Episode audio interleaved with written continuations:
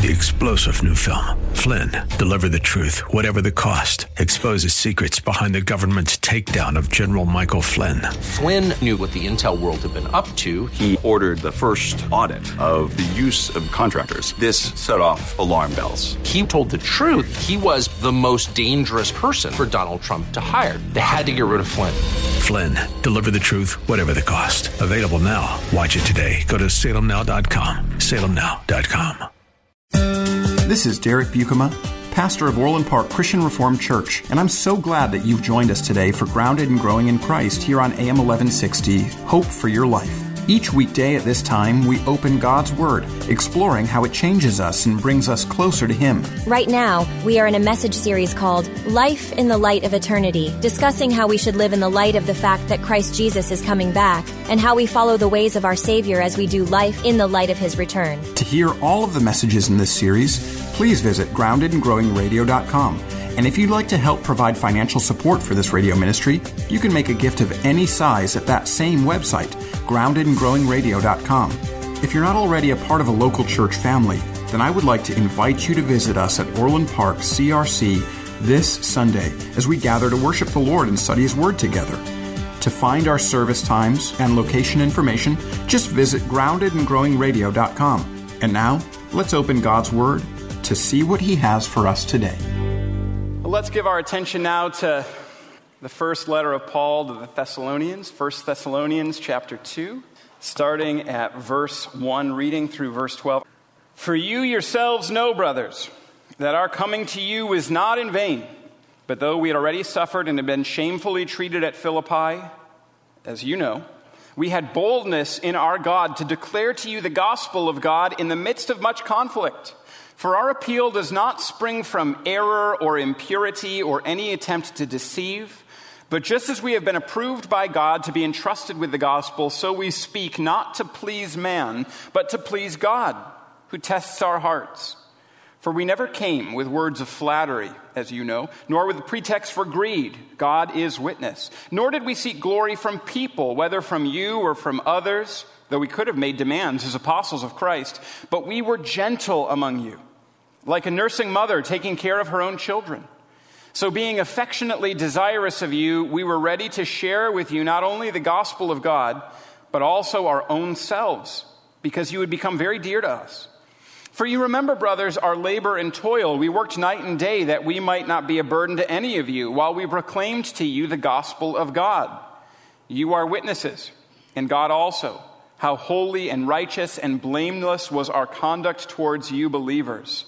For you know how, like a father with his children, we exhorted each one of you and encouraged you and charged you to walk in a manner worthy of God who calls you into his own kingdom and glory. We live in a time now where you have more access to Christian leaders than at any other point in history, any other point that I could conceive of. Just by hopping online in any number of different ways, you could have access to thousands or tens of thousands or hundreds of thousands of different pastors or teachers or ministry leaders or Bible study instructors, and on and on and on and on and on. How do you tell which ones are worth listening to? How do you tell which are worth sitting under? How do you tell which messengers are the sorts of messengers that are approved by God? Because I want to tell you that it is way more dangerous for you to sit under the teaching of somebody that has not been approved by God or who's teaching things opposed to the Word of God under the mantle of being a Bible teacher than it is for you to engage in all sorts of secular. it's, way, it's way worse to like sit under a Christian preacher that is not a workman approved by God than it is for you to listen to like a TED talk or something like that that may not have a, a Christian worldview or ideology. The reason is, it's way worse to listen to, to Christian music or Christian media that is false or untrue than it is to listen to secular media. Because when you're listening to something secular, not Christian, you usually have your antenna up, right? You're, you're like, all right, I've got to run this through my Christian worldview. I've got to see if this aligns with the Bible. But if you're submitting yourself to a, a Bible teacher and you don't have your antenna up about that, that is far more dangerous to your spiritual life. So, how can you tell if a Christian preacher or teacher or Bible study instructor or any sort of, any sort of Christian leader is a sort of messenger approved by God? How can you tell if my ministry as a pastor is God glorifying? How can you tell if I am a minister who has been approved by God? And in the times where you are telling other people about Jesus, as you are taking the gospel to other people, how can you do it in the right way? Well, this passage tells us, it, it, illustrates and illuminates all of that for us. It shows that workers approved by God are bold in gospel pro- proclamation because they seek to please God and they use God's means in communicating the message of salvation. And having a desire to please God and having a desire that others please God, it leads to a bold and an effective witness. And so, what we're going to do now is we're going to take a look at the way that Paul describes his ministry to the Thessalonians to see the way that he indicates that he is a faithful minister of the gospel, that he is the sort of worker that has been approved by God. And you can tell in the course of this passage that his ministry had three characteristics that showed that it was from God it was bold, it was God pleasing, and he was hardworking. His ministry was bold, God pleasing, and hard working. And these characteristics of his ministry show that the gospel that he was preaching was from God and not from human beings, not from man. And so it's really instructive to us to see and to pay attention to these words of 1 Thessalonians. So let's take a look first at the boldness of Paul's ministry. And this is one of the things that comes to us in the first two verses of 1 Thessalonians chapter 2. He noted that despite the fact that he had suffered shamefully in Philippi before coming to the Thessalonian church, he had boldness along with his associates, along with Silas and Timothy, to declare the gospel of God in the midst of much conflict. Chapter 2 begins with the word for. For you yourselves know, brothers, that our coming to you was not in vain, which indicates that it's connected to chapter 1. This is all still a part of Paul's introductory comments to this church that he knows and loves. We can see the connection. In chapter 1, he's given thanks for the Thessalonian church because the gospel that he came came in word and by the power of the Holy Spirit. And the Thessalonian church, therefore, became a church that imitated God, that turned from serving idols and turned to serving the living and the true God. And now we see why it was that the ministry of Paul and his associates was not in vain. And the first reason that his ministry was not in vain is that he didn't chicken out. He was bold. He actually spoke. He gave the gospel message and he gave it in the midst of a lot of persecution. In Philippi, he had been thrown in prison. In, in Thessalonica, he had a lot of people oppose him. They kicked him out of the city. They hated him so much that they went to the next town that he was preaching in, and they forced that town to kick Paul out and his associates. And in the midst of all of that, he still spoke. He was bold, despite the fact that people opposed him. He gave the gospel message to the church when people would dislike him for it, or mistreat him for it, or harm him for it, or damage his reputation for it, or drive him from the town in which he was preaching for it. What he's saying is that there was a lot of pressure for him not to speak. There was a lot of pressure for him not to speak the gospel. And despite the fact that that pressure was intense, Paul still spoke. He was still bold. And because he dared to tell the gospel to the Thessalonian people, he was not a failure in ministry. Boldness to tell the gospel of God was necessary for the Thessalonian Christians to be saved through the bold telling of God's salvation. Let's think a little bit about the type of boldness that is necessary, that we need. I remember listening to a sermon with rapt attention by a preacher in Atlanta named Creflo Dollar. He's a prosperity gospel preacher, and he is a fantastically gifted communicator. I was transfixed as I was watching the sermon. I was absolutely captivated by his powers and his abilities in communication. And he was speaking of Romans 1:16, and, and believe me when I tell you that this communication was transcendent that he was giving. And he talked about how no matter what anyone said, that he was not ashamed of the gospel and that he was bold to talk about it and he wouldn't shrink from it. And my heart soared listening to him. But then he said what he believed the gospel to be. He said that the gospel was that God would materially bless you. And, brothers and sisters, that's not the gospel. And I want to tell you this morning that it doesn't take much boldness to say something that everybody wants. It doesn't take very much boldness to tell people any type of prosperity gospel. It wouldn't take much boldness to tell people that God will materially bless you, or that God will make everything go right for you, or that God will never call you to change, or that God doesn't so much mind sin, or that the gospel is simply to be nice to people, or that the gospel is for you to pursue your dreams. These are all false gospels that require no boldness whatsoever. But to tell the gospel message does take boldness. Repent of your sins. That's a bold message. That's a hard word. Stop trusting in yourself. Stop trusting that the good that you do is enough. Start trusting God. Make Him your Lord and King. Follow and accept Him and His ways and do them. Believe in the Lord Jesus Christ and you will be saved. There's no other way to be welcome to eternal life than to trust in Jesus. Salvation is found in no one else. That requires boldness. And I want to submit to you today that the church needs more boldness. The church needs a substantial amount of boldness. The desperate need for the church to be bold was, re- was revealed today by a survey that was announced by, uh, by Christianity Today. Let me read to you part of an article that I came across today. New research from Barna Group and the creators of the Alpha Course offers some disappointing news regarded, regarding the 20 somethings and 30 somethings now on deck to carry on the faith. Nearly half 47% of practicing Christian millennials, churchgoers who consider religion an important part of their lives, believe that evangelism is wrong. That's hard news right there. So, what's behind their beliefs that evangelism is wrong? Barna President David Kinnaman points out uh, rising cultural expectations against judging and personal choices. Practicing Christian millennials were twice as likely as Generation X and four times as likely as boomers and elders to agree with the statement if someone disagrees with you, it means they're judging you. And, and, here's the way that the, the article kind of brought things home. It said, cultivating deep, steady, resilient Christian conviction is difficult in a world of you do you and don't criticize anyone's life choices. It's difficult in a world of emotivisms and feelings first priority that our culture makes a way of life. As much as ever, evangelism isn't just about saving the unsaved, but reminding ourselves that this stuff matters, that the Bible is trustworthy, that Jesus changes everything. So I want to be bold today and tell you something. Evangelism is not wrong, and you must be bold enough to do it to tell other people about Jesus, to tell them that they need to be saved. And I am thankful that I have seen it here. I'm thankful that here there are people who are bold enough to own the gospel.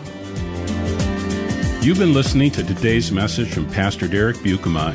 To learn more about Orland Park Christian Reformed Church, listen to past programs, and to give a gift to support our work preaching the Bible on AM 1160 Hope for Your Life, Visit us today at groundedandgrowingradio.com.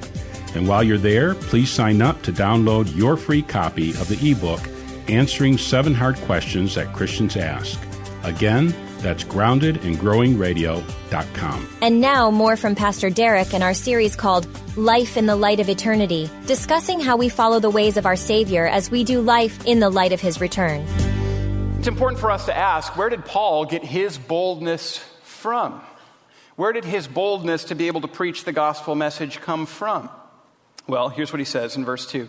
But though we had already suffered and been shamefully treated at Philippi, as you know, we had boldness in our God to declare to you the gospel of God in the midst of much conflict. Do you see that phrase? We had boldness in our God. The boldness that Paul had to preach the gospel did not originate from any sort of human strength, but it had its origin in God Himself. God made Paul bold by the Holy Spirit. You see, when Jesus saves you, he makes you clean. He gives you a new identity as one who is the child of God. It's for that reason that we're told in the book of Jude that Jesus is able to present us in the presence of the Father without fear and with great joy. Now, when you're able to stand in the presence of the Father without fear because of who you are in Christ Jesus, it means you can stand before anybody else without fear and without and with great boldness and tell them the truth.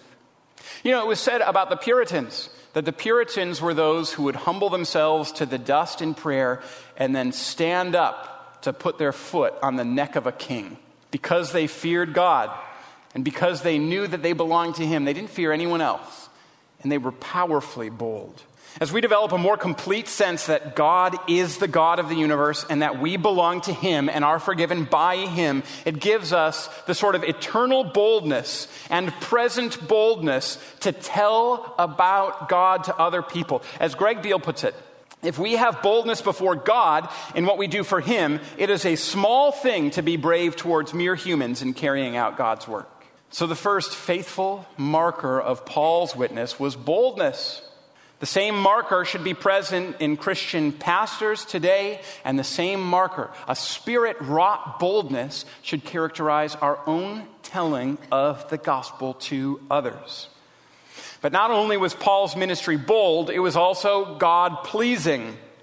Paul's boldness came from being attached to God through faith in Jesus Christ. And because he was joined by faith to Jesus, this, the means, the way that he shared the gospel, also flowed from his connection to the Lord.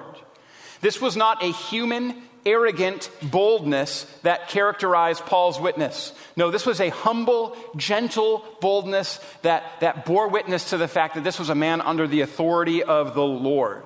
Notice how he mentions different ways that one might preach that would indicate that the preacher was preaching from impure motives. Pay attention here. Take a look at this list that he gives us in verse 3. He says, For our appeal does not spring from error or impurity or any attempt to deceive an appeal that would come from error, an appeal that would come from impurity, or an appeal that would come from any attempt to deceive would indicate that the origin of the message was a human origin. But Paul said, No, at no point, at no point did I preach anything that, had, that mixed itself with error. At no point did I advocate for any sort of impurity. At no point did I attempt to deceive you. And that indicates that the source of this message is God. He goes on. He goes on to, to articulate even more. In verse 5, he says, For we never came with words of flattery, as you know, nor with a pretext for greed, God is witness, nor did we seek glory from people, whether from you or for others, though we could have made demands as apostles of Christ. These would be other indicators that one that was coming with a message was coming with a message that is not from God.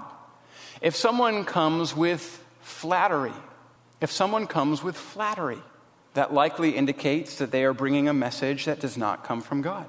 This is so helpful because if a preacher only tells you nice things or never confronts you, then that preacher is flattering you. Now, it can be hard to distinguish between encouragement and flattery sometimes. I remember one time when I was a student in seminary, I was talking to an elderly Dutch man who was a member of the congregation where I was an intern. I told him, Sir, you're a good man. And he looked at me and said, Don't say that to me. You're going to make me proud. So I apologized. I said, I'm not trying to make you proud, sir. I'm just trying to encourage you. And then he softened and he said, Ah, well, we all need encouragement. Thank you very much for the encouragement. encouragement is not flattery. But you can't, but flattery can sound like encouragement, and you can tell the difference, right, if the preacher is never willing to confront or to say something that would, would cause some sort of conflict. If, if the preacher only ever talks about things that are nice, if the gospel starts sounding just very nice, more than good, more than kind, more than true. But Paul didn't come with words of flattery. He didn't come with a pretext for greed either. And preachers who seek to get rich through preaching, beware of those preachers. When preachers fly private jets, when they lead an, an, extravagant lifestyle, they're preaching not to please God, but to please men. And Paul says, You know, my preaching never had with it a pretext for greed. I never tried to get rich on this message. And the last thing he says is, Nor did we seek glory from people. When a preacher desires to build his own empire, advance his own name more than the name of Jesus, the message is not from God. But look conversely at the marks of faithful preaching that characterized Paul's life. He says in verse 4 But just as we have been approved by God to be entrusted with the gospel, so we speak not to please man, but to please God who tests our hearts. And then he says in verse 7 But we were gentle among you, like a nursing mother taking care of her own children. So, being affectionately desirous, we were ready to share with you not only the gospel of God, but our own selves because you had become so very dear to us.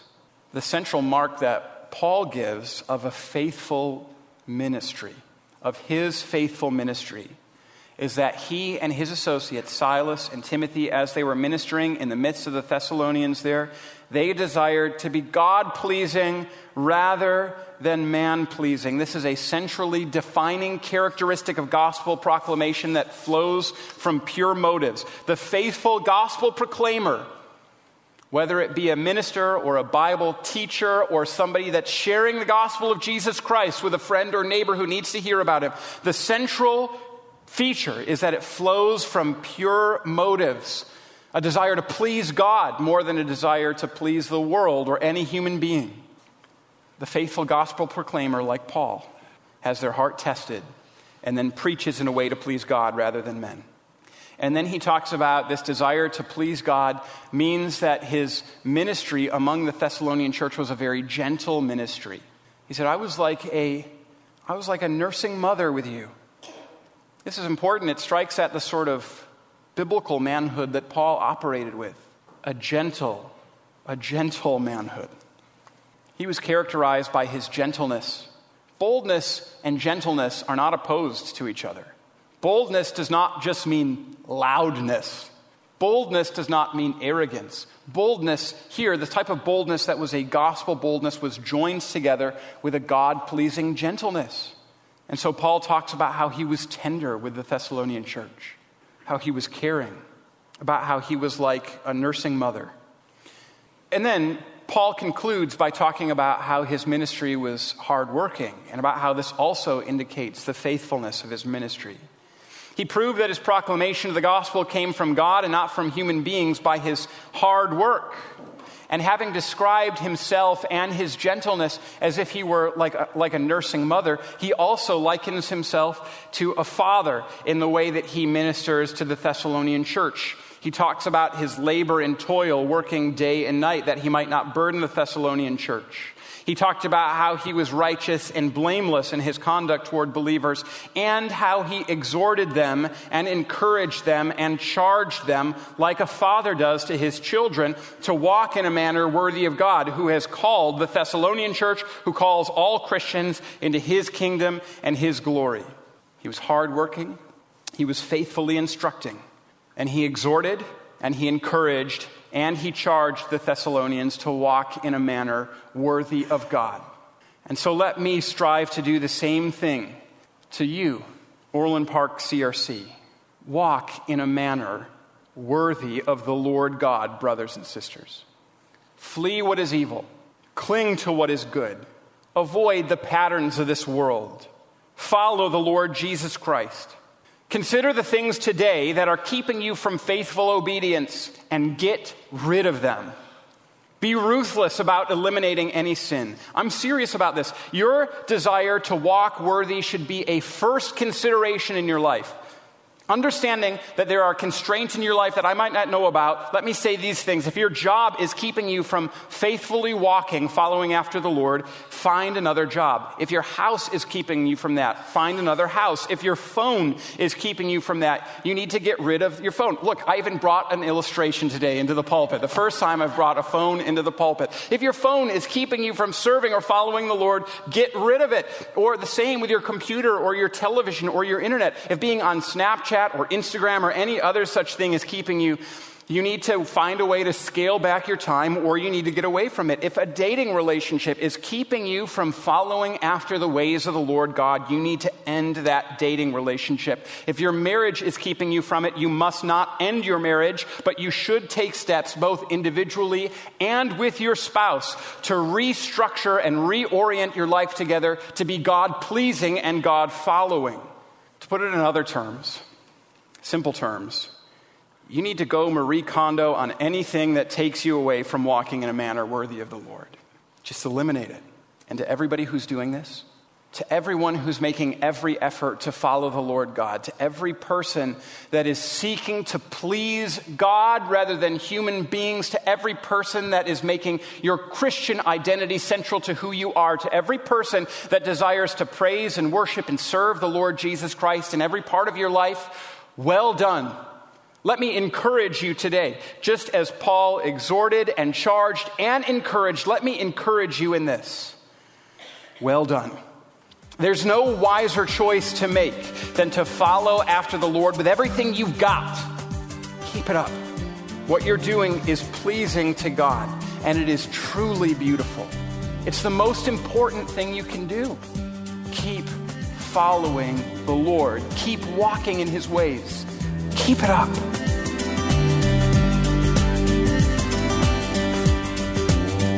You've been listening to today's message from Pastor Derek Buikema to learn more about Orland Park Christian Reformed Church, listen to past programs, and to give a gift to support our work preaching the Bible on AM 1160 Hope for Your Life, visit us today at groundedandgrowingradio.com.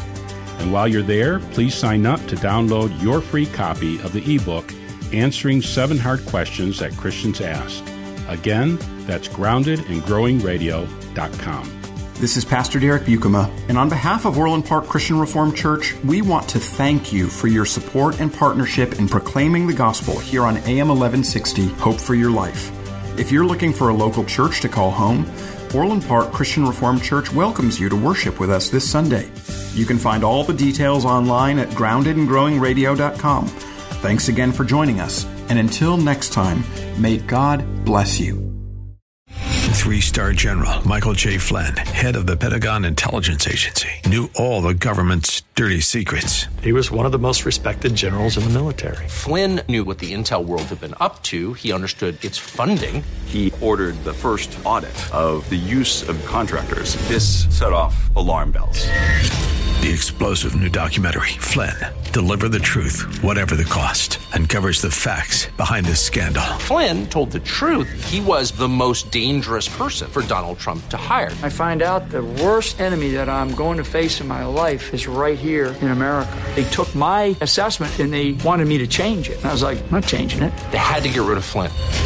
With in depth interviews, archival footage, and never before seen personal records of the man behind the headlines. I just felt like I was drowning. Flynn, deliver the truth, whatever the cost. Available now. Watch it today. Go to salemnow.com. Salemnow.com.